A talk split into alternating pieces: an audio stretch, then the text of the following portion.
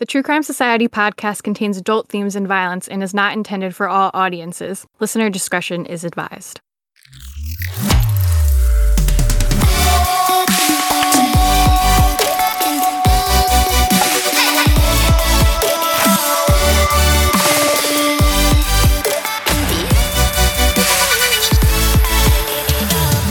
What's up, guys? Welcome to another episode of the True Crime Society podcast with Stephanie and Olivia. It is Thursday, February 24th, the day that our Susan Powell episode just came out. And of course, wouldn't you know, this afternoon, if you listen, you know that we were waiting about um, some bones that they had found in a mine to see if they had been her. Everyone was kind of having high hopes, but cautionary high hopes that they could be her. And of course, this afternoon, right after we put out the podcast, it came out that the bones were not human couldn't have come mm. out yesterday or last night, right before I put out the episode. So I could have included it. Of course not, because that's not how our lives work ever. I think I said in the episode that I probably didn't think it was Susan, but then I started to maybe get a little bit hopeful because her father said that he was cautiously optimistic that the bones were hers. So I thought he's probably going to be the one who knows best out of anyone. But yeah, it turns out that they're not hers. He made a statement. Chuck Cox is her father. So he made a statement saying the bones were found to be non human. Um, but he also said there was a sock and a piece of blouse material that was not tested. So we have asked that they be tested. And they're also going back to see if they can find any small pieces of bone in the mine. I, I said to Stephanie earlier today, I would love to know why they are focusing on this specific mine so much. They must have a really good reason to think that this is where Susan was you know, dumped by Josh. When I was watching, they did a um, 2020 episode on it, um, like last week sometime, maybe earlier this week. I don't know, the days all blur together at this point, but they interviewed the people, like the company or whoever was helping, like look into the mines, that mine specifically. And they said that they had gotten a tip about that mine or that area specifically, and that they believe it's in the area that Josh may have gone for some reason. They're super vague. Like, I don't know exactly anything about, they didn't say anything about the tip. They didn't say anything about like who called it in, why they think he was there. Yeah, it'll be interesting to see if they do find anything. Um, I am not super hopeful. I feel like Josh probably disposed of Susan in a way that would make it very hard for her to be found. Just weird that they found bones that aren't human, but also found clothes. Like, pants and maybe like a piece of a blouse, I think they mm. said. Like, what yeah. are the fucking chances? Yeah. So Chuck has said, he made another statement about the search. He said, the search goes on. This effort has also resulted in numerous agencies now determined to work together, sharing resources and information with a renewed goal to find Susan. At least that's one good thing. Maybe it's kind of renewed the public interest and more people will start searching for Susan again now. Mm-hmm. The search goes on. Mm-hmm. Will it go on forever? probably, but we hope not. Hopefully not. I'm really, I need, well, I guess it won't matter at this point because I was gonna say, I really need everyone to say a prayer that I get a snow day tomorrow because like my job's been crazy and I just really want a day off and it's gonna snow tonight. but by the time this comes out next week, it'll be way too late for anyone to say a prayer for me. Maybe it'll be an upcoming. Just always like say a prayer for a snow day for me. Snow day anytime soon. Please we've been having crazy weather here too. It's just been raining nonstop. And then last night, it was the heaviest rain I have ever seen in my life. I saw someone in our area saying they've lived here for 18 years and they've never ever seen rain like it. We had like a waterfall in our backyard. All the roads are closed. It's just very waterlogged, very wet. So I'm hoping that it won't interrupt the recording today with the sound of rain. But if you can hear it a little bit, that's what's going on. It's crazy, crazy weather. I could hear it before, but I can't really hear it now. Yeah, so. it's it has slowed down a lot now, and it looks like it is maybe getting a little bit clearer. So hopefully it'll stay clear for this recording anyway before it starts again. So today we're going with a little bit of a lighter true crime topic. Not to say that like there aren't victims of it who we feel terrible for, but it's not murder.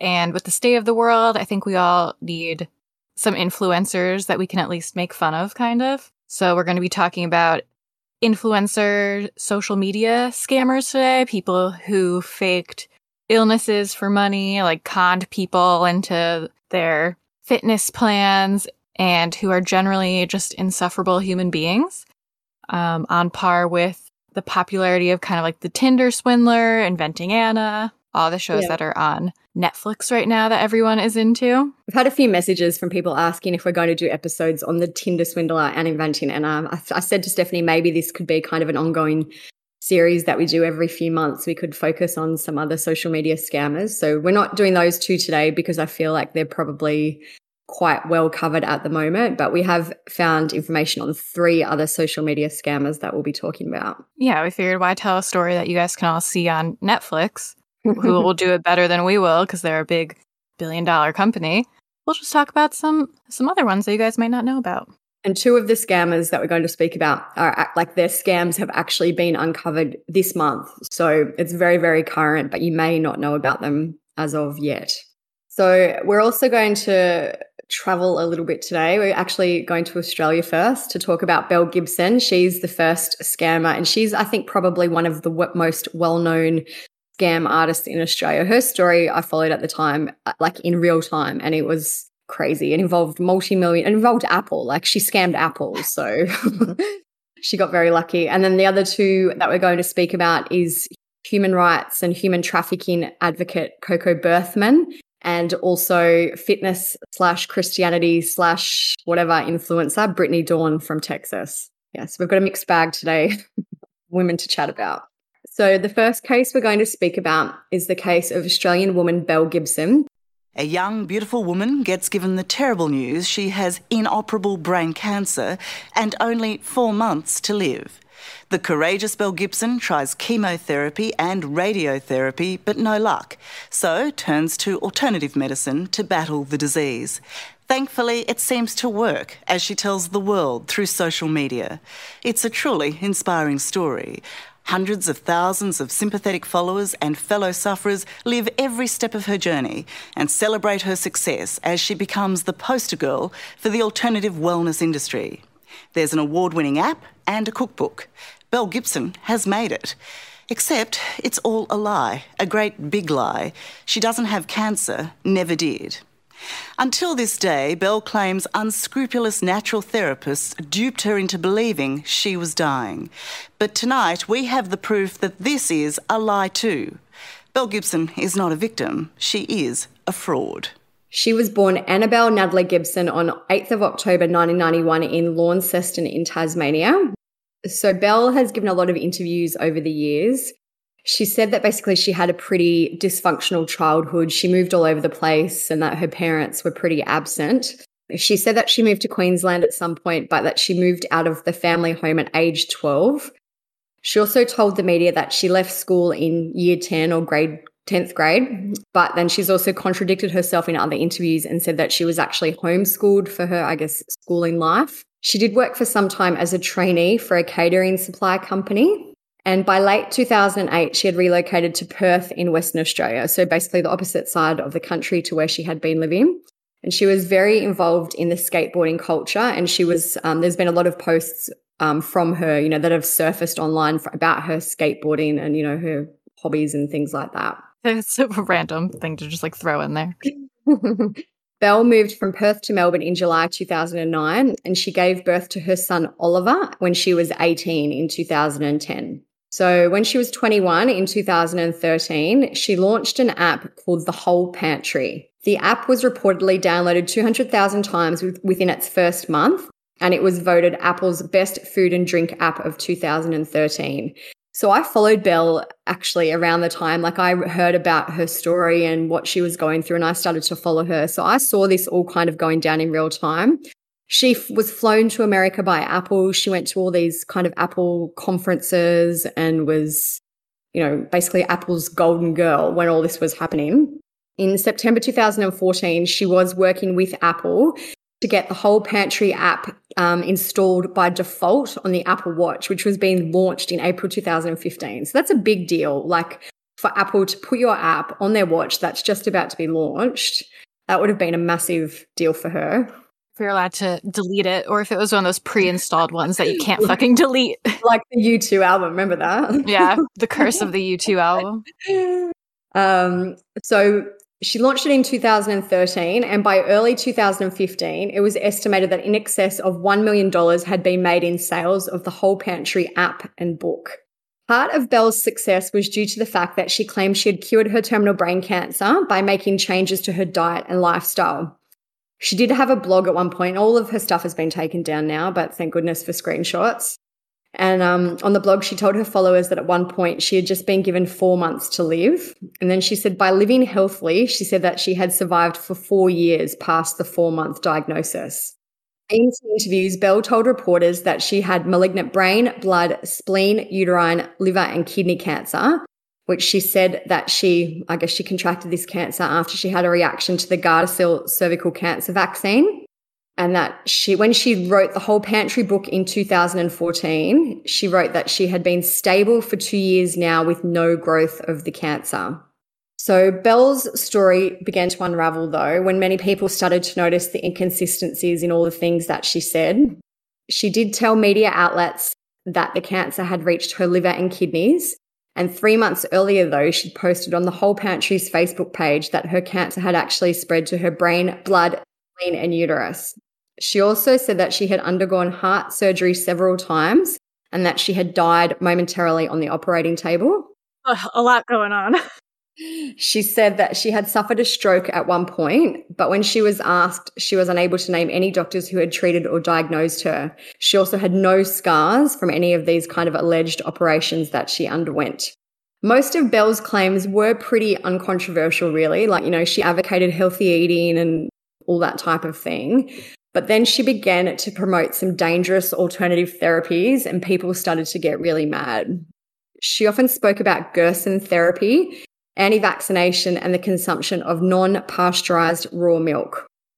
So, if you're not familiar with Gerson therapy, it's based on the belief that disease is caused by the accumulation of unspecified toxins, and that basically to treat these illnesses, patients need to consume a vegetarian diet, including hourly glasses of organic juice. And they also sometimes receive enemas of coffee, castor oil, and sometimes hydrogen peroxide.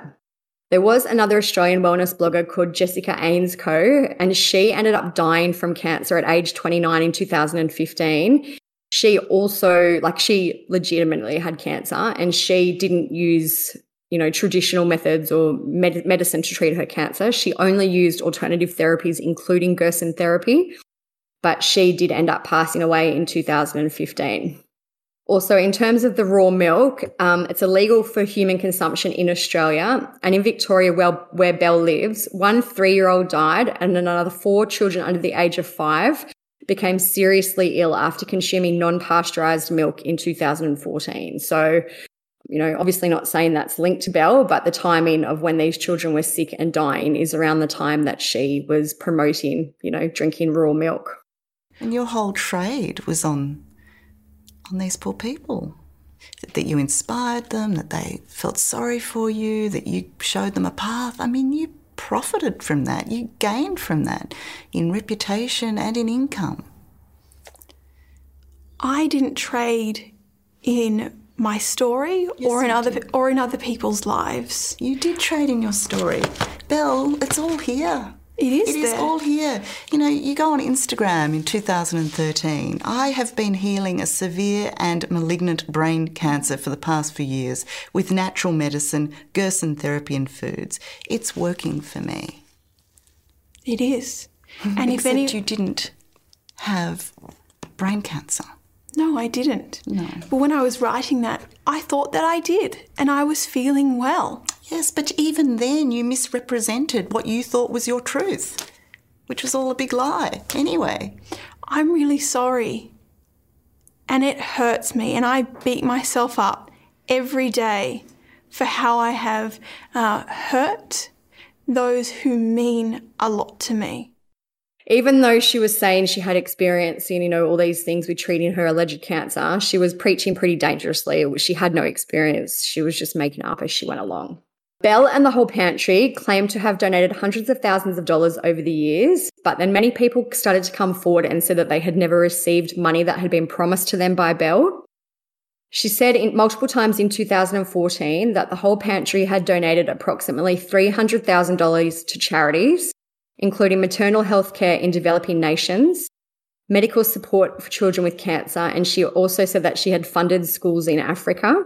In late 2014, when the Whole Pantry app was pre installed on the Apple iPad, Belle had said on Instagram that she was working with over 20 different charities, and her LinkedIn said that she was a philanthropist. She eventually admitted that she had seriously overstated the level of contributions that the Whole Pantry and herself had made to charity. Investigations in 2015 found that only $7,000 out of the alleged $300,000 had been donated. In March that year, a family came forward and said that their child had brain cancer and that Belle had been fundraising, you know, to raise money for treatment for the child. But they said they were unaware that Belle, what she was doing, and that she was kind of using their child for fundraising purposes, and that they never received any of the money at all. So once Belle's fraud became more, you know, evident and people started questioning the culpability of Apple and also publishing company Penguin, who published her cook, her, you know, well, a whole pantry book, they asked why these companies hadn't done more background checks into Belle and into her claims. Apple, in response in March 2015, declined to remove the whole pantry app from sale, stating that its only concern was about the functionality of the app. However, they did remove it from the Apple Watch and they subsequently deleted the app in the end from the Apple Store and removed it from all Apple Watch promotional material. Penguin Books also removed the whole pantry book from sale. The company agreed to pay $30,000 to the Victorian Consumer Law Fund as a penalty for failing to validate the factual content of the book. In late April 2015, Belle gave an interview to the Australian Women's Weekly in which she basically admitted that she had made everything up. She blamed her lies on her childhood and her upbringing, and she said that her now estranged mother had made her take care of herself and her young brother since the age of five. Belle has never apologised or she's never really admitted any guilt. In a May 2015 interview with the Australian Women's Weekly, her mother, Natalie Dalbello, kind of refuted everything that Belle has said. She also said that Belle falsely claimed that her brother was autistic, and this isn't true. Um, and in June 2015, Belle was rumored to have received $45,000 for an interview with the Nine Network show 60 Minutes. And we've got a clip here of Belle on 60 Minutes so you can have a listen and see how insufferable she really is. Were you in hospital at the time that you were posting these? No. I mean, you go into extraordinary details. I had surgery about seven hours ago. The doctor comes in and tells me the draining failed and I went into cardiac arrest and died for just under three minutes. I had the most intense bruising from the paddles when they electrocuted me back to consciousness. Mm-hmm. Minus think... the wires and constant throwing up of blood. Anyway, the procedure failed and I died. See, I haven't read back through all of that. But I also think when you're young and have gone through the situation I had just gone through, you are melodramatic. I don't have. melodramatic now? I mean, they, they're straight out lies. You weren't in hospital. You're claiming you were. You claimed you died twice. You didn't. You claimed no, you had two I cardiac didn't. arrests. You didn't. That, that's not melodramatic. That's straight out lying. It Extraordinary is. lies. And if you lie about that, and you go to those extraordinary lengths to mm-hmm. create the story around that lie, mm-hmm. how can we believe anything you say now? Tara, I have lost everything and I'm not here to regain it. But when you hit rock bottom, there is only an opportunity to be honest and to heal and to apologise. And I'm here to do that. On March 15, 2017, Belle's case went to the federal court. Justice Deborah Mortimer delivered the decision that, quote, most but not all of the claims against Belle were proven. Justice Mortimer found that Belle's claims had been misleading and deceptive, and that Belle had no reasonable basis to believe that she had cancer from the time she began making these claims in public to promote the whole pantry book and apps in 2013. But she also said there was not enough evidence to prove that Belle was not acting out of delusion. In September 2017, Belle was fined Australian $410,000 for making false claims about her donations to charity. As far as I know, as of February 2022 when we're recording, Belle has not paid the fines. In a two, she wrote a letter in 2017 to the court, and she said that she was at least $170,000 in debt and had $5,000 to her name. So I guess now she's almost at $600,000 in debt once you add those $410,000 fine in. Um, she told the court at that time that her income income was coming from government handouts and from odd jobs on Airtasker. So she really fell hard when this all came out. Since the scam has kind of been made public and everyone knows what Belle did. She's been very quiet. All her social media is down. She did make a fake account under the name Harry Gibson, which she used to post a little bit, you know, a few years ago. It seems to be pretty quiet now. But one of the last public sightings of Belle was in January 2020. This is so random. I just I don't really understand what's going on here. But she appeared in a video claiming that she had been adopted by Melbourne's Ethiopian community. She was wearing a headscarf. You, like we'll put a clip in here of the video. It's crazy. My advice is in line with our hero Joa. Yeah. You know, let's look to the jasa, just like the Gada system teaches us, like our forefathers have taught us, like our leaders have, are telling us now. Conduct yourself with some safu. Hold yourself. Don't make it worse for our people at this time. Defend yourselves and defend your honor, defend your identity. Sleep with one eye open. okay. Sleep with one eye open. That's the advice but wearing a headscarf and she was using the name Sabontu. She spoke about the plight of the Oromo people. She said that she had been involved in the community for about four years and has become, quote, deeply invested in it. The president of the Australian Oromo Community Association in Victoria said that Belle was not a registered volunteer. She's not a community member and she's also not working with the community. He said he'd only seen her at events maybe two or three times. He expressed that nobody seemed to know who she was and that he'd only just learnt of her backstory. He said that he really wanted her to stop saying that she's part of their community. I just, I don't, I don't understand what her thinking behind this was. Maybe people, I feel like she must really be delusional to believe that this is going to help her public image. Did she? I feel like she probably thought like that they wouldn't know who she was, which is probably like an ignorant and racist thought. Yeah, yeah, I don't know. Yeah, maybe.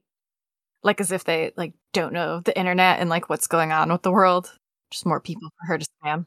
So that same year, so it must have been around the same time that she was in that video, January 2020, the Sheriff's Office of Victoria raided her home in Northcote and they seized items to kind of recoup their unpaid fines. Her home was raided again on the 21st of May in 2021, and they said again that was to try and recoup her unpaid fines. The Consumer Affairs Victoria spokesperson spoke about the raids and said Ms. Gibson owes the Victorian public a substantial debt, and Consumer Affairs Victoria will continue to pursue repayment. A warrant of seizure and sale on Miss Gibson was execute, executed today by sheriff's officers at an address in Northcote. So, as we said, Belle hasn't really ever apologized or admitted what she did was wrong. In one interview that she gave, she said, I don't want forgiveness.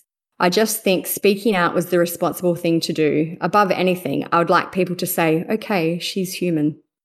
It's always their excuse. Like, I think pretty much all of them that we're talking about today have said this. And anytime there's like a influencer apology video a la Jaclyn Hill, whoever, they're always like, I'm human. I make mistakes. I'm not perfect. Like, okay, so am I. And I'm not fucking defrauding and scamming people taking millions of dollars from people for something that isn't. yeah. Like, yeah. oops, mistake. I feel like in Belle's case, there was a lot of people who had egg on their faces because I guess there was no due diligence done. For example, she also won the Cosmopolitan magazine was a big magazine here, probably around that time, you know, a big women's magazine. She even she won an award from them, and her title was the Fun Fearless Female Award in the social media category. So, like, there's heaps of photos of her at that event. She's holding the award, you know, very smug. Um, yeah, I don't know. It's cra- I just I still can't believe that she managed to pull the wool over Apple's eyes, even Penguin, you know, the book publisher's eyes. It's a lot. I can't really like remember. Like, I don't have a great memory when it comes to what happened during what time, but I feel like this was around the time when influencers were really becoming more of like a big, big thing. Yeah. And it like all these people and companies were just seeing opportunities to use these people to make money and to do ads and whatever and to have like a bigger outreach to their audience that no one did their homework instead just saw dollar signs and were like she's got a big following. These people listen to her. Like, let's do something. It's um because if she had have not lied about having cancer, you know, I know she might not have got the attention that she did, but if, you know, she could have just had a health and wellness thing with no qualifications, that would have been fine. But I think the fact that she just lied about all these illnesses and having four months to live and she'd already survived four years and, you know, all that type of thing is what was her downfall. Yeah, when you, you start saying things like eating healthy will cure your stage cancer. four cancer is pretty dangerous. And I remember when Jessica, the other influencer who I mentioned, when she passed away, there was a big discussion about kind of the responsibility of influencers with promoting these type of therapies because in the end it can result in someone dying and you know that you know I, I think that was the first time or one of you know the first times in this whole kind of influencer stage where people actually realized that their what they said might have some consequences. Yeah it's there's like a fine line between like being like a healthy fitness, working out, what kind of food to eat, blogger, and then being someone with no medical background preaching about how to cure cancer and anti-vaccination stuff and just things like like if you don't have a medical background and I'm I know this is like potentially a hot controversial okay. thing to say but like if you don't have a med- medical background you really have no right to be giving people medical advice. Recommending. Even if like if something worked for you, doesn't mean yeah. it would work for someone else. Even I, dangerous. I found a thing from Elle magazine and that they did an article about Belle at the time. And the heading is the most inspiring woman you've met this year. App creator, social media sensation, author, terminal cancer patient. Elle sits down with Belle Gibson, the in, in italics, relentlessly positive force behind the whole pantry. Yes, a very interesting one. And it seems like Belle will never have to pay for what she did. It seems like they're never going to get any money back from her. Um, she's still just living a life, no consequences. Must be nice. Before we get into the rest of our episode about the other two scammers, we're going to chat quickly about our sponsor today, Apostrophe. Have you ever had an acne breakout come at the worst possible time? I know that I have. I remember just a few days before my wedding, probably from stress or hormones, who know, I broke out right in the middle of my chin. Yeah, for me, it was my high school graduation. And every time I see those pictures, I see the huge pimple that was on my face that I felt so insecure about. It was the worst. We've all had struggles with our skin, and that's why we're excited to partner with Apostrophe, the sponsor of this episode. Apostrophe is a prescription skincare company that offers science backed oral and topical medications that are clinically proven to help clear acne. Apostrophe connects you with a board certified dermatologist who will create a personalized treatment plan that is perfectly tailored to your unique skin. You just need to simply fill out Apostrophe's online quiz about your skin goals and medical history. Then take a few selfies, and your dermatologist will create your customized treatment plan. Apostrophe treats all types of acne, from hormonal acne to facial acne, and even chest knee, back knee, and butt knee. They treat breakouts from head to toe. With Apostrophe, I tried that out. You just fill out the form, take the pictures, boom, it's done. It's so easy, much easier than going to the doctor's office. So we have a special deal for our audience. Save $15 off your first visit with an apostrophe provider at apostrophe.com slash TCS when you use our code TCS. This code is only available for our listeners. So to get started, you just go to apostrophe.com slash TCS, click begin visit, and then use the code TCS to sign up, and you'll get your first visit for only $5. So that's A-P-O-S-T-R-O-P-H-E dot com slash TCS and use the code TCS to get your dermatologist crafted treatment plan for $5. We thank Apostrophe for sponsoring today's podcast.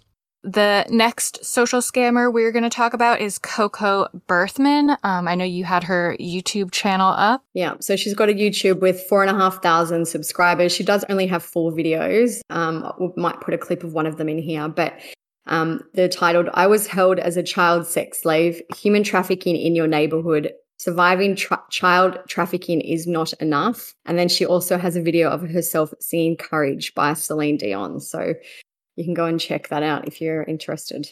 Hi. I don't know how you ended up watching this video, but I'm sure grateful. If you would see me on the street, you would probably think I'm the typical girl next door. But I'm here to tell you that this narrative is not true. I wish I could be the typical girl next door, and I wish I could have been in my childhood. But I'm a child trafficking survivor and I was held as a child sex slave for the first 15 years of my life by the people I should have trusted the most. I was hidden in plain sight. I wasn't held somewhere in a dungeon. I was going to school, I was going to dance classes on horseback riding. I was right there in the middle of everyone, and no one saw me. I am here to tell you today that we have more slaves today than ever before in history. We have 40 over 40 million people enslaved in human trafficking. Every year we have over 6 million children exploited to commercial sex and held as sex slaves.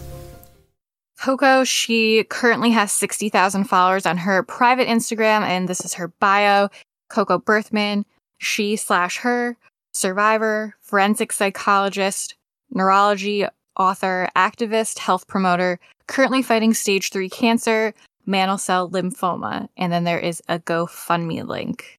So the GoFundMe has been taken down, but I've managed to find it on the Wayback Machine. The goal was $100,000 um, to raise. And at the time, or the, the screenshot that I've got, they've raised $4,500. So the bio on the GoFundMe says, Our dear friend Coco Berthmann was just diagnosed with stage three mantle cell lymphoma. It's an aggressive cancer and her prognosis is unknown at this point, but the average survival rate is 30% with a life expectancy of only two to five years. Coco is 28 years young and is on her own with no family support. Her doctors are looking at multiple treatment options, including chemo and T cell therapy, a newly approved treatment that will hopefully have more long term success than chemo. She's also hoping to incorporate some holistic treatments as well.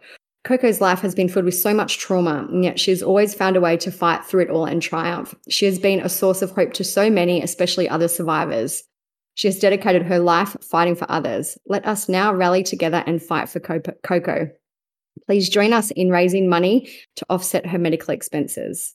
Let's show her how much we appreciate her and her efforts and that there is always hope, even in the face of cancer a little bit more background about Coco, and this is according to her, so really who knows how true it is? But according to her, she was born and raised in Germany. Her real name is Sandra Renata Ruff. She says that her family trafficked her from her childhood until November 2nd, 2009, when she ran away from home to the sound of Celine Dion. She told Daily Herald, quote, I went to the door, put in my iPod, put on Taking Chances by Celine Dion, then I just ran.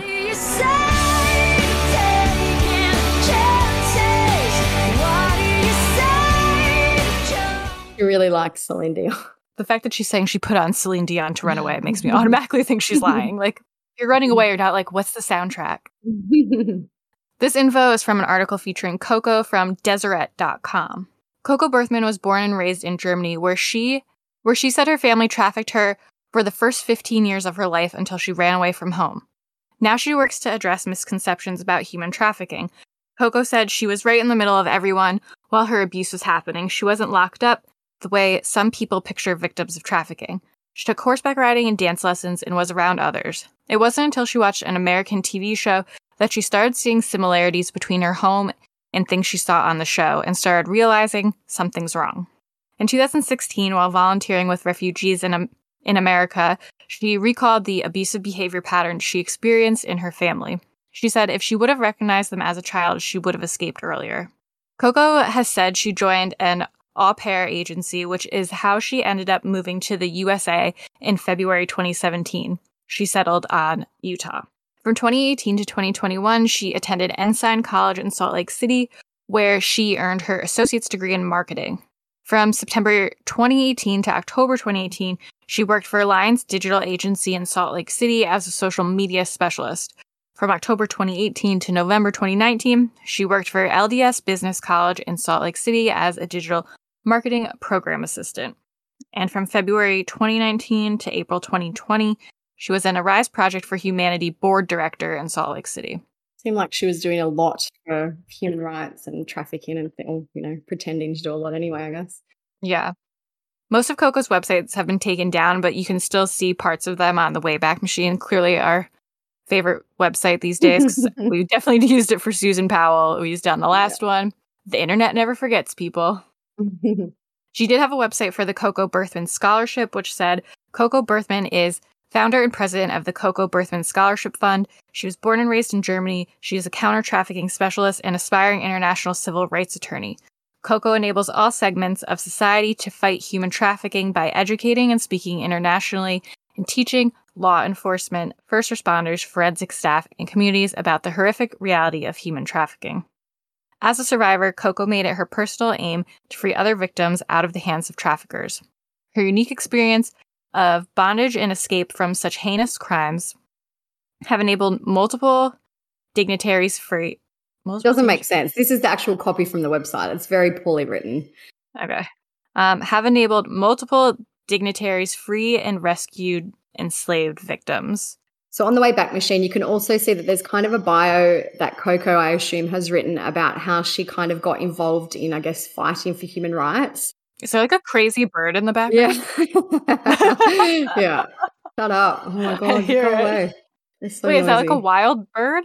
Yeah, yeah, yeah. I didn't have a bird. It's a wild bird. I know, I didn't think so. It's so loud. Oh my god, what are they doing? It sounds like it's in your house. Stop. Hold on. I'll just go and shut the other window. Hold on a sec. On the website, there's also kind of a bio that I assume Coco has written about how she got involved in fighting for human rights. She worked with a man called Aros Artemis, and she said they met in 2015 while both were speakers at an event. Aros is an educator and founder of the Adaptive Operation, which is an organization that performs rescue missions for human trafficking survivors. Aros apparently invited Coco to attend one of his training sessions in 2019, and that kind of let, led her to join in rescue missions. And she wrote, We believe in a world that comes together hand in hand to fight the greatest human right challenge of this history. We believe in fighting human trafficking one diploma at a time. So all those things that I read is how exactly how she wrote it. It's very poorly written. There's no proofreading, you know, lots of typos, lots of poor copy on there. I don't know if some of it is maybe because if she is really from Germany, that it was maybe a second language thing, but yeah, I don't mm, know. True. So that's some background info on her. She seems, you would think that she'd be um, like a great, upstanding person, someone that you could trust, but that seems like it's exactly what she wanted you to think. Um, so in January 2022, Coco allegedly told her friend Amy Bowler that she had stage three mantle cell lymphoma cancer. On February 3rd, 2022, the friend Amy started the GoFundMe that we mentioned before for Coco. Um, it raised more than $10,000 as of February 17th. Like we said, it was taken down, but still linked in her Instagram bio. So Coco claimed she was receiving treatments at Huntsman's Cancer Institute along with specialists in Chicago and Alaska. Authorities began looking into Coco's claims following a tip off. The complaint claimed that Berthmann was a habitual liar and that the 28 year old also allegedly falsely claimed that her mother sent people to the United States to kill her. Coco told South Jordan police that she had been treated at the Huntsman Cancer Institute but left because she couldn't be treated with chemotherapy. An investigation which included warrants being served at the at the Huntsman Cancer Institute determined she was never a patient at the facility in an affidavit obtained by KSL. Coco allegedly told police she would email them her medical records substantiating her diagnosis, but she failed to even send anything through. When police confronted her, she changed her story. She said she was actively seeking treatment at Intermountain Medical Center. On February 16, 2022, Coco was booked into Salt Lake City Jail for an investigation into alleged communications fraud relating to an alleged faked cancer diagnosis. After she was booked by police, Coco claimed she possessed the correct medical documents in a specific drawer, but when authorities searched the location, they only found documents relating to taxes, vehicles, school, and other personal records. So that is where we stand currently with Coco. Uh, like it's interesting to me that they've taken her into custody, but it's been like four or five days now at the time of recording, and there hasn't really been anything else released. There's no updates. Um, I'm assuming she's probably still in custody because her the GoFundMe is still up on the Instagram, um, which means maybe she doesn't have access to it. She's probably still sending them to random drawers in her house looking for those medical records. Mm. I feel like mm. that was her like fuck you, like, yeah, it's in that like drawer in my house if you go look. Very strange. I feel like people who do the fake cancer stuff think they won't get caught because they think they're protected by HIPAA, but like police can still subpoena and get your medical records. Yeah, and especially maybe she didn't realize, maybe being not from America apparently. So I don't know. It's weird. That's true.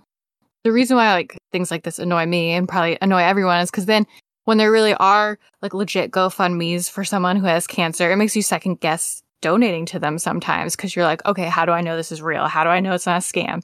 And that's why, well, like in our Facebook group for a long yeah. time, we like, like don't even let people post GoFundMe's because there's so many that we have seen that end up just being scams. Yeah, it's crazy. Like uh, there are so many scams, and even people be like, "Hey, can I have this GoFundMe to raise money because my dog needs a new doghouse?" no. yeah, like, that was something someone sent us or something oh. similar. So yeah, I don't know. I, I just I can't believe the audacity that these people have to think they're going to get be able to get away with actually asking for money for non-existent cancer treatments. Yeah, and what's sad is that like her um, activism for human trafficking probably came from a good place, and she did seem to be spreading awareness about it, and did it is something that I mean, sure she could have been lying, but let's say she's not like she did have awareness about it. She did have inside knowledge about it. She could have done a good thing with it, but now it just kind of tarnished anything she's done at all. Whereas you can't even, like, you just can't trust her now. So it's just ruined any work that she did with human trafficking as well, basically. Mm, yeah, it's a crazy case. I don't know what will happen. I, I wonder if she's going to be kind of absolved of any wrongdoing because her friend made the GoFundMe no, it wasn't actually mm. directly her. So maybe she could say, well, I did. But she obviously knew because it's linked in her profile. So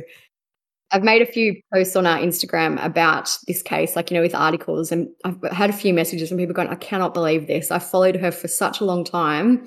You know, this was the last thing they would have expected, apparently, from her. So yeah, it's crazy with influencers, especially ones that you follow for a long time it, you really do kind of feel like you know them know in them. a sense where as something like this comes out it's kind of shocking. Yeah i remember feeling like that with belle gibson. Like i used to watch her videos of her crying about cancer and you know and then when it came out that none of it was true just mind-blowing.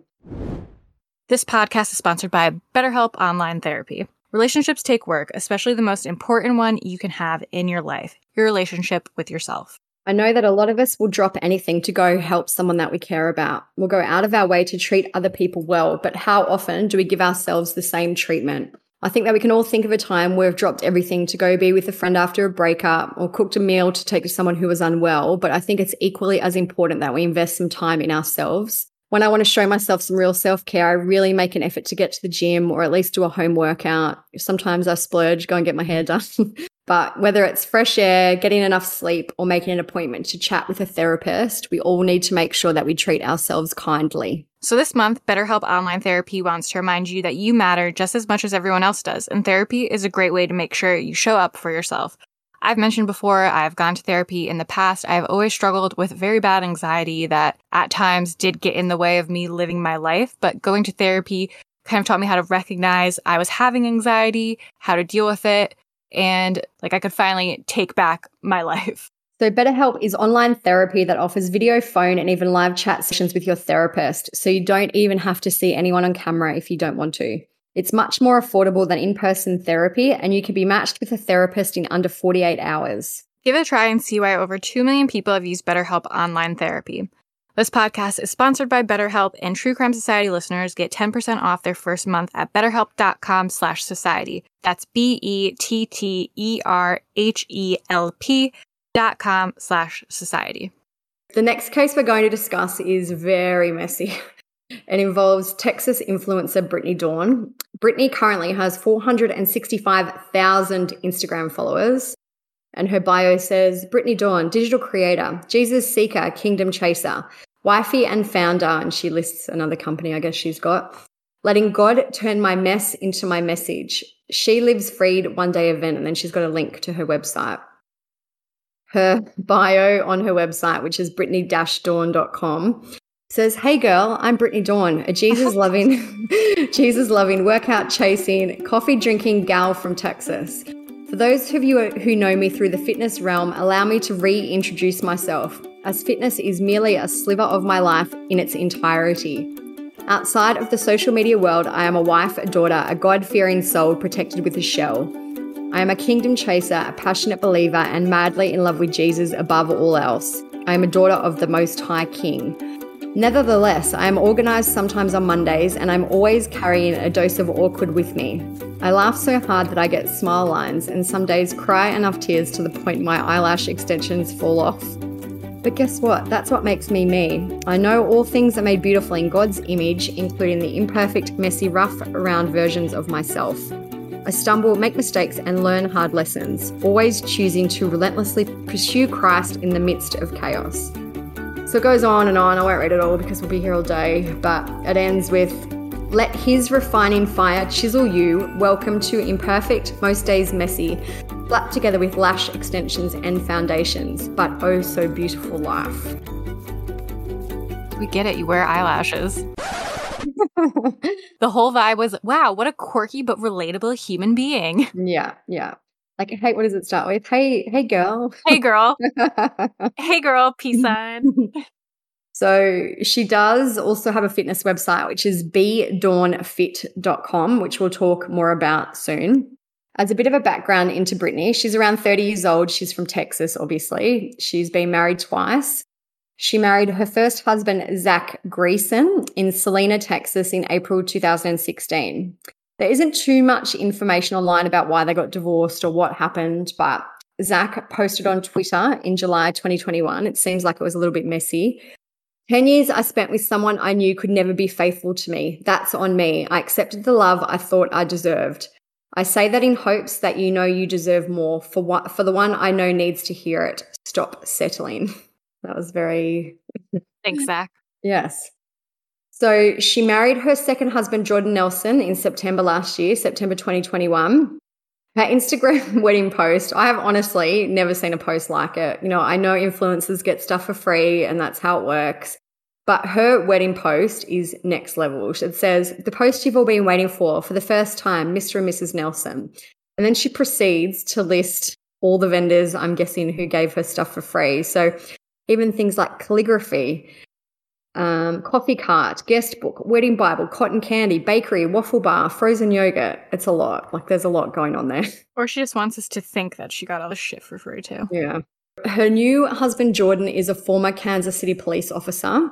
There is a lawsuit that I believe is still ongoing in regards to Jordan. The American Civil Liberties Union of Missouri is suing him for excessive use of force against a man named Joshua Bills in 2013. So I know this was a while ago, but as far as I can tell, there hasn't been an outcome. So if you do know any more, let us know. The news agency kcur.com has this article about it. It says a dashcam video shows Bills immediately walk in and extended his empty arms outward. As five officers approached him, he turned around slowly and stood still. Within seconds, Nelson pulled him by his hand and kicked his legs out from under him, causing Bill's face to slam into the concrete. The ACLU legal director Tony Rothert said this takedown caused physical injuries, including a busted lip and loose, loose teeth and a momentary loss of consciousness. He said, as you can see from the dash cam, Mr. Bills was posing no threat whatsoever to any officer.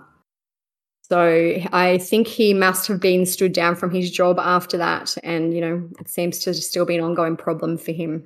Um, this video is a clip of Brittany and Jordan from just a few days ago. So it kind of gives you a bit of an idea about what they're like as a couple. Okay, what is something you had to adjust to when you got married? Pee on the floor. Hey. Men they they aim and it's the middle of the night. It's not during the, the day. It's the middle of the night. it's the middle of the night. Sometimes they miss. And I don't turn the light on out of respect of not trying to try not to wake her up. And so I've had to Wow, we're just throwing that all out and there. And then they have selective seeing so they don't see it and so Selective seeing? What's the one thing you have to adjust? What do you have to adjust to about me? This woman can't close a door a bag. Like, here's a story I, I love to tell. So, I don't like croutons. I hate them. I, I, I, just don't. I just don't like croutons on my salad. Unpopular opinion, whatever. I'm sure there's going to be haters about that. Um, like the crouton police out there. Uh, whatever. That's my choice. I live in America. I cannot like croutons. So, why is Brittany actually an influencer? For years, she called herself a fitness influencer. She apparently became well known after competing in quote bikini competitions bodybuilding events where they, you know, only stay in swimsuits. And she launched her business, bdawnfit.com, in March 2014. She claimed it promoted a holistic approach to health, including flexible dieting, effective training, balanced living, and community support. At the time, Brittany did use hashtags for some of her posts, such as hashtag skip dinner and hashtag skip dinner, wake up thinner. So this kind of gives you an idea of the path that this might be going down. She promoted personalized nutrition and coaching plans to her Instagram followers. The plans were priced between 92 and $300, and each pers- purchaser was told they would get personal advice with Brittany. I've seen some screenshots online where people paid over $500 to Brittany. Someone posted one of the meal plans on Pinterest and says, Breakfast on this plan is some variety of one scoop of protein, half a cup of oats, and one whole egg. Lunch and dinner is a protein like chicken or fish and green veggies. So, one of our Instagram followers actually sent us a whole bunch of messages and said that they were someone who did purchase a package from Brittany. They said they took them months and months to actually get the package. They had to send their receipts. Basically, she wasn't forthcoming with what she'd promised for a very long time. He was personalizing the plan for those months and months. this, I'll just read out one day. So, this is Friday's meal plan. You have to eat six times a day. Meal one, three quarters of a cup of egg whites, half a cup of oats, one t- tablespoon of peanut butter and blueberries. Meal two is cottage cheese and rice cakes. Meal three, chicken, brown rice, and broccoli. Meal four, turkey, green veggies, sweet potato. Meal five, chicken, asparagus, and brown rice.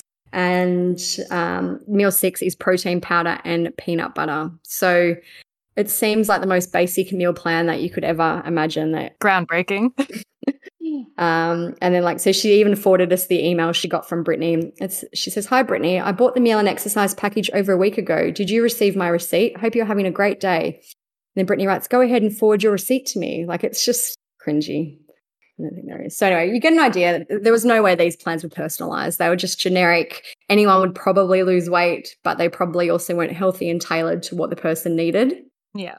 As Brittany's followership at the time was so large, I think that some of them started chatting amongst themselves and they realized that their personal plans were actually not so personal and they got mad. The Guardian has a really good article on Brittany, which I'll link in the blog. This is from that article. It says Corey Really, who is one of Davis's clients in Wisconsin. Her name is Brittany Dawn Davis, by the way, if you see her referred to as Davis. One of Davis's clients in Wisconsin who suffered from an eating disorder said that she paid $115 for one of the customized plans, but that she never received specific guidance. She said the red flag started to go up. I was not individualized. I was not part of this team, Brittany Dawn. It set me back and it actually pushed me back into my eating disorder. There's a bunch of reviews online, which I'll pop them up on the blog if you want to um, have a look. But one of them says, If I could give Brittany Dawn zero stars, I would. I hate that I even have to give her one. She's running a scam business, tricking people into thinking that all of her programs are customized to each person individually. Running two fitness groups and deleting any comment when her customers have concerns about the way she runs her business. I bought a 30 day program two years ago and received the same generic response for every one of my check ins. If I even if I asked her a question, I always got the same response. Quote, "You're doing great, babe. Don't change anything."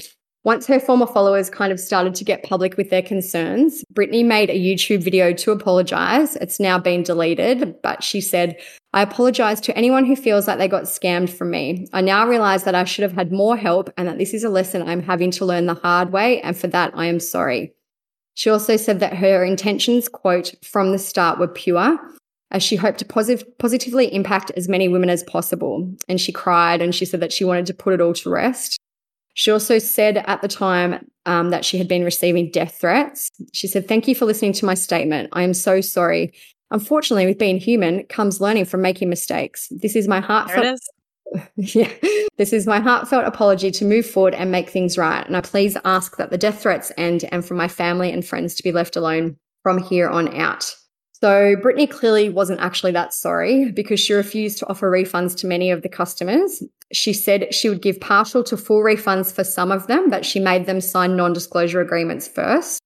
Once she realized, I think, that people weren't going to come to her for fitness and health advice any longer, in 2019, she posted this YouTube video announcing that she was moving away from the fitness side of influencing and that she would be focusing on Christianity and lifestyle. So the caption for this video is this starts the beginning of a new pivot, a new chapter, a new direction. I hope that this message speaks to you in some way, shape, or form today, sister. 2019 has ultimately been an entire season of God just pruning my life. He has shown me the dirtiest, messiest, most dysfunctional, ugliest parts of myself, um, which says a lot for me to be able to say that on camera, in order to guide me in the direction that He wanted to take me in the first place. He had to take me through a season of pruning in order to do the work that He has done and is doing in my life. And ultimately, He has just completely shifted the sands and He is contouring my life every single day in the most beautiful, intricate way that like I can't even begin to explain. If you guys have been following me this year, um, you guys know that I ultimately went into a season of hiding when everything happened. I didn't know how to handle it. Um, I, I didn't handle it very well at all, actually, and that's a whole nother video in itself that I'm not quite ready for yet. But I went into hiding because I didn't know what to do. And honestly, um, there was a season where I wanted to quit. I wanted to get off social media for good. Um, I was over it. I was burnt. Um, a person can only handle so much, you know, hate and negativity, and, you know, even the people that you follow with a social media status. Like, we are humans and we have feelings. Following her move to refocus on Christianity, Brittany now hosts Christian retreats in different cities across Texas. She charges $125 for admission only. I had a look at the website and like they have frequently asked questions and it's like, do I get lunch? And she's like, there will be food trucks available, which I'm assuming means no, you buy from the food truck. Yeah. It seems like it's literally just admission that you get for $125. These retreats, it says, promise a gospel centered day with other God fearing women, which is what her website says. And that also says that attendees will be, quote, sharing our hearts on preparing for difficult seasons, staying faithful on your walk with the Lord, and how our seasons of difficulty often lead to our kingdom calling. So there's a video or an article from BuzzFeed, and it has, I mean, Brittany seems to baptize people at these events. And in, in the BuzzFeed article, there is her baptizing someone in a hotel bath. I'll Like- put the photos on the blog, but Can I just start doing bullshit like this and people will give me money? I just I, I feel terrible for these people because someone who believes that this is obviously a legit thing must be so vulnerable and so looking to be, you know, included or looking for somewhere to belong. And it just seems like she's still preying on people in terms of that. Yeah, it's sh- it's such a shitty thing to do because you're Yeah. right. The people who do do it are doing it because they're trying to better themselves. It's something that they feel insecure about. Maybe they're like looking for friends or like a community, something to like get involved with. And people like all all of them just manipulate people who are vulnerable. I've got the Instagram post up about the baptism. So they like it's literally a hotel bath. And she's written, The kingdom of God is here. I have no words for this weekend at the retreat. Dry bones came back to life. Shame, depression, panic attacks, and fear were sent back to the gates of hell where they belong in Jesus' name. Chains were broken, word curses were uprooted. Girls surrendered to Jesus, gave their lives to Christ, and were baptized in the Holy Spirit. At 7 a.m. this morning, we had a baptism party in my hotel room. I have had no sleep in 72 hours, yet I'm so fired up about what God is doing that I would do it all over again every day this week. Heaven's gates opened and his flood came down. You could feel the shift in the atmosphere as you entered the room. Thank you, Jesus, for pursuing your daughters and sons relentlessly every single day. Thank you, Jesus, for your unexplainable, incomprehensible, undeniable grace. See you at the next one on April 30. Um, a hotel room baptism party sounds real sketchy. sounds like Someone's something I would not want to go to. No, it's very like that. Yeah, I just, I've got no words really. And she really seems to think she's like this amazing writer, and I'm over it. I feel tired after just reading that caption. I'm defeated. So, anyway, back to Brittany again. Things started to go wrong for her again in October 2021, which was not long after her wedding. She announced in a YouTube video to her then over 250,000 um, subscribers that her husband had shot the dog dead. There's a clip here of her talking about it. Jordan and I had to run to Lowe's. We had to run to Home Depot. I don't even remember which one. Lowe's. And uh, we were just having to run some errands, and I left the pups out because usually they're they're fine as long as they uh, are not out for like you know throughout the night. And so they never they never get out. Like Remington goes adventuring, but um, the road running up to the road has never been an issue for them and yesterday we came home after we got the stuff we needed at Lowe's. And um, turned to the corner onto our street and I uh, I thought I saw Brody the closer we got to our driveway, but I, I, I was like, that's weird. Like, why would he be at no? And then I realized it was Brody, and um, I realized he wasn't moving and he wasn't standing. And so I jumped out of the truck, and um, Jordan didn't even have a chance to realize what it, what was going on, and I just jumped and bailed out of his truck and started running towards Brody, and um, like, I wish, I just wish I could unsee what I had to see.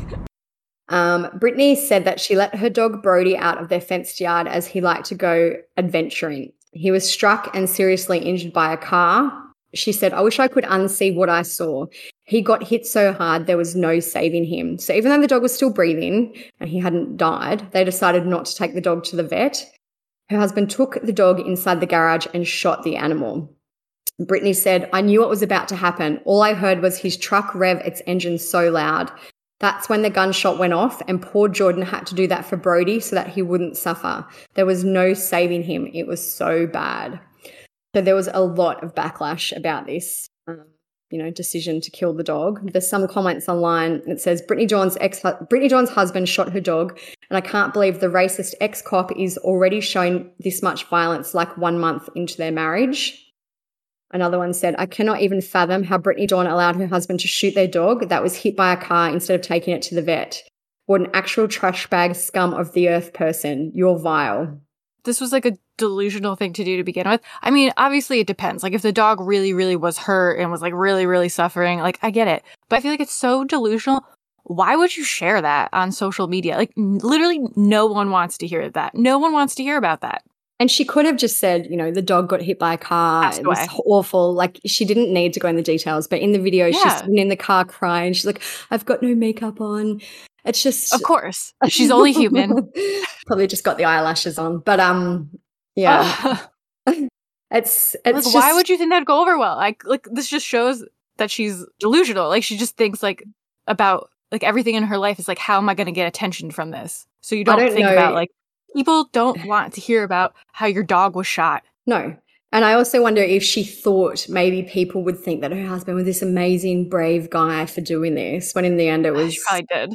Yeah, I, I feel like that's the only reason she could have. She was so blind that she thought people were going to think that the husband was a great guy for putting this dog out of its misery, when it was actually the opposite. You know that people thought. No self awareness. So I think Brittany may have thought that she was getting away with these scams um, until February this year. So literally this month. So the state of Texas announced that they were suing Brittany. Texas Attorney General Ken Paxton filed the lawsuit against Brittany and her company, Brittany Dawn Fitness LLC, in the Dallas County Court on February 1. She's been accused of misleading customers who had eating disorders. The Attorney General says that the plans were not personalised as promised and said that Brittany and her company, quote, largely ignored consumer complaints, including from one who almost passed out from inadequate nutrition. The Texas Attorney General also says that Brittany and her business engaged in false, misleading, and or deceptive acts and practices, and they violated the Deceptive Trade Practices Act. It is seeking between $250,000 and $1 million for civil penalty, penalties, attorneys' fees, and costs. Other customers have also filed consumer protection complaints with the Texas Attorney General's office. The complaints are about transactions between 2014 and in 2017. And at least one of the complaints mentions that a class action lawsuit is in the works against Brittany. So Brittany hasn't really acknowledged the lawsuits publicly or made a statement or anything like that, but she did make an Instagram post after it and it says, do you ever just start laughing at Satan's tactics? They are so petty and so obvious to us that are in the kingdom of God that you can literally just start audibly laughing. Satan is the pettiest. so, since the lawsuit was filed, Brittany has lost several sponsors on Instagram and YouTube. She was dropped by nutrition company Tropeaka and by clothing brand Timeless Label. Mattress brand Helix said it has also asked her to stop using affiliate links in her social media accounts. So, an interesting thing is that we posted an article about Brittany being sued on our stories, and I tagged her because, you know, she's an influencer and everyone Because wants to say You have no shame. anyway, I went back the other day just to have another look through her account, and she blocked us. we've never we've never spoken with her. We've never had any interaction with her besides that one tag about an article, like a legit published article about her. And she's blocked us. And ever since then, people are like, she blocks everyone. Anyone who ever says anything, you know, that goes against what she wants to portray, she blocks straight away. She should uh get together with Gable. yeah, they seem to work well together. Blocking crew. So if you want to check out her Instagram, it is her handle is at real Brittany Dawn. I'll put it on the blog. Um, there hasn't really been any updates in the last week or two since the lawsuit was made public. The articles that are about her, like there's headlines like social media influencer accused accused of scamming thousands, plans Fort Worth spiritual retreat. But she's like still posting. Yeah, she's not in custody or like obviously, you know, she's just Oh, like she, she also has doesn't seem to just pretending everything's fine. Still posting to her story. So yeah, her real like she's up there today. She's posted about it with a massage gun. She's posted photos of her plantation shutters that they waited four months for. I think the post that she posted has been taken down. There was a post, I'm sure I saw it about that she posted about the Ukraine and about how she was starting a fast for I people. in did. I saw it too. It's gone. It's She gone did it. now. Unless maybe it's just not So loading because Instagram is having strange. Yeah, it's not loading for me either. And it was there when we were looking at it before we started recording. I I wonder if something's going on with her account because every like it's now I can't even see the amount of followers that she's got. That's what mine's doing. I can't see it loads, but I can't see her post number, her followers. her Yeah, I, I can see 912 posts, but I can't see followers or following. And there was 100% a post when we looked earlier about the Ukraine and about how let's all start a fast for the Ukraine. Yeah, maybe she realized it's not a great idea when you're being sued about Mm. taking advantage of people with eating disorders. So I'm not sure if that's an Instagram glitch or if there's something going on with her account, but we'll have to keep an eye on it. hmm Keep an eye on it from our private accounts, not True Crime Society, because Olivia got us blocked. oh, so I think that's it for this episode on social scammers. No doubt this is going to be something that keeps coming up with new, you know, new victims, new scammers. Will I I feel like it's very interesting, and people seem to be really into these type of crimes. So yeah, definitely let us know if you want us to do more episodes on things like this, like scammers, influencers, things like that. Influencers being shitty. Just something to change it up. Different than the usual abducted kids, family murders, etc. Um, if you want links to any of the stuff, any of their social medias, if you also want to get blocked by Brittany, you can find the all the links, everything possible, Wayback Machine stuff on our blog at truecrimesocietyblog.com. Olivia always makes a great blog, so definitely check it out. Two people who won't scam you on social media, us right here.